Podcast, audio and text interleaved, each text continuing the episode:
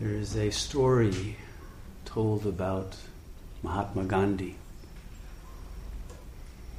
Toward the end of his career, when the Indian Revolution had been successful and the British Empire had been overthrown by nonviolence. And Gandhi was the great national hero, Bapuji, the father of the country.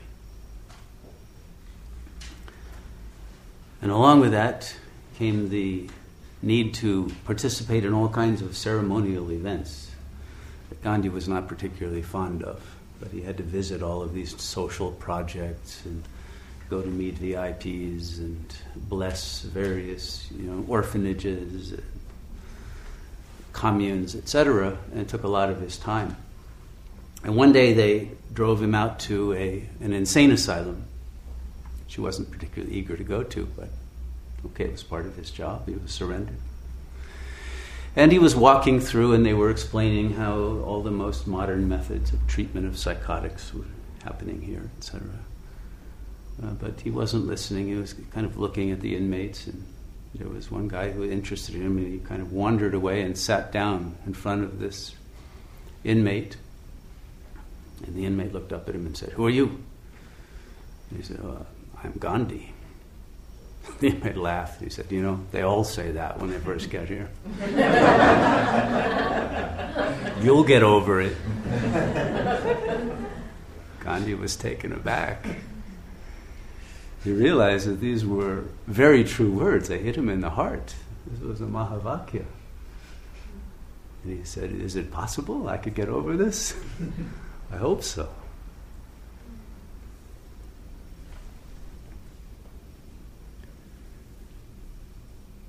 And this is the psychosis all of us have to get over, isn't it?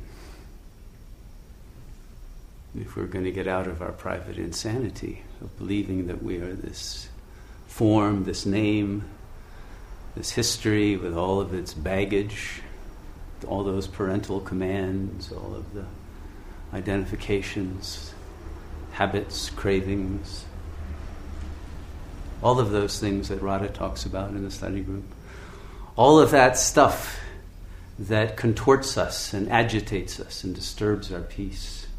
It all comes with the adoption of this delusional identity we call the ego. And because most beings in the world tend to believe in that delusion, our whole planet has become a giant insane asylum. And so we need to have doctors, nurses, those who have been healed of the delusion, who can help the world to awaken from that psychosis called the ego.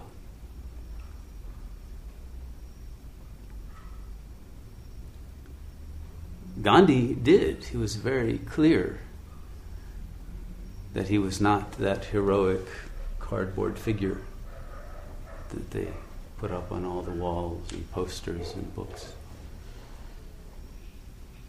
But how many of us are ready to let go of that delusion?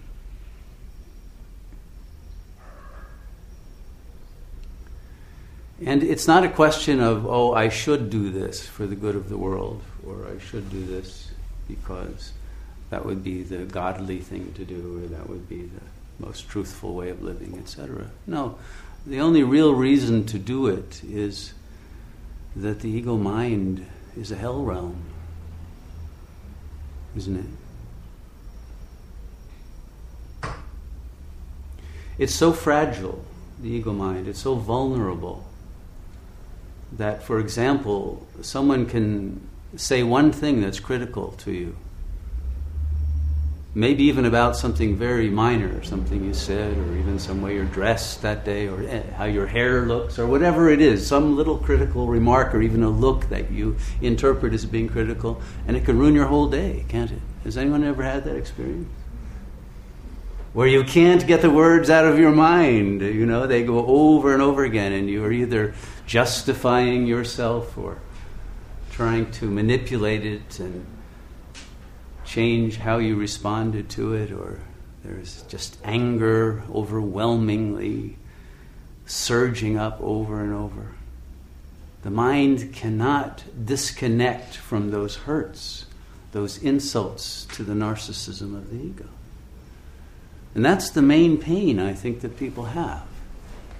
Is that for most people, there isn't a day that goes by that they aren't tormented by some very minor interaction that didn't even have any significance probably to the other person. They don't even know that you're agonizing over it.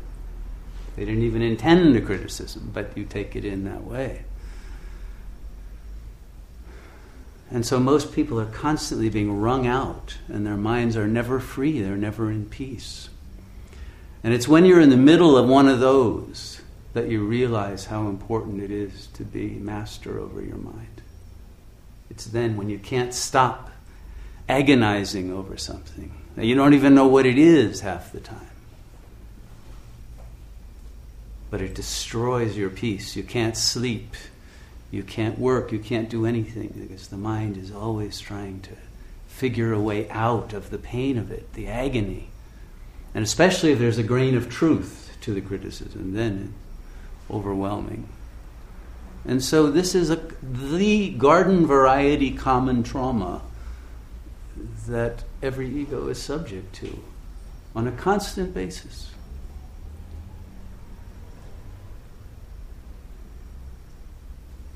And there's only one way out. And that is to gain mastery over the ego mind. And to do that, you must realize you are not the ego. You have to outrank it and its internal saboteur, the superego that we talk about that inner voice. You don't even need someone out there criticizing you. Your own mind will do it for you and create the agony, even if you're having a great day. You know, and it can be without any kind of choques with anyone else, and you're still in torment because your mind is split into this persecutor and victim. And there's only one way out, and that is to learn to silence the mind, train it to obey your will and to stay in peace. Om Shanti. That's why that's the first mantra that was ever taught. That's the true nature of our being. But we can only reach that peace when we have disidentified from the ego that's capable of receiving an insult. When we are in the state of pure consciousness, awareness that is undifferentiated, that is part of the universal consciousness. Because all this is is an ocean of consciousness.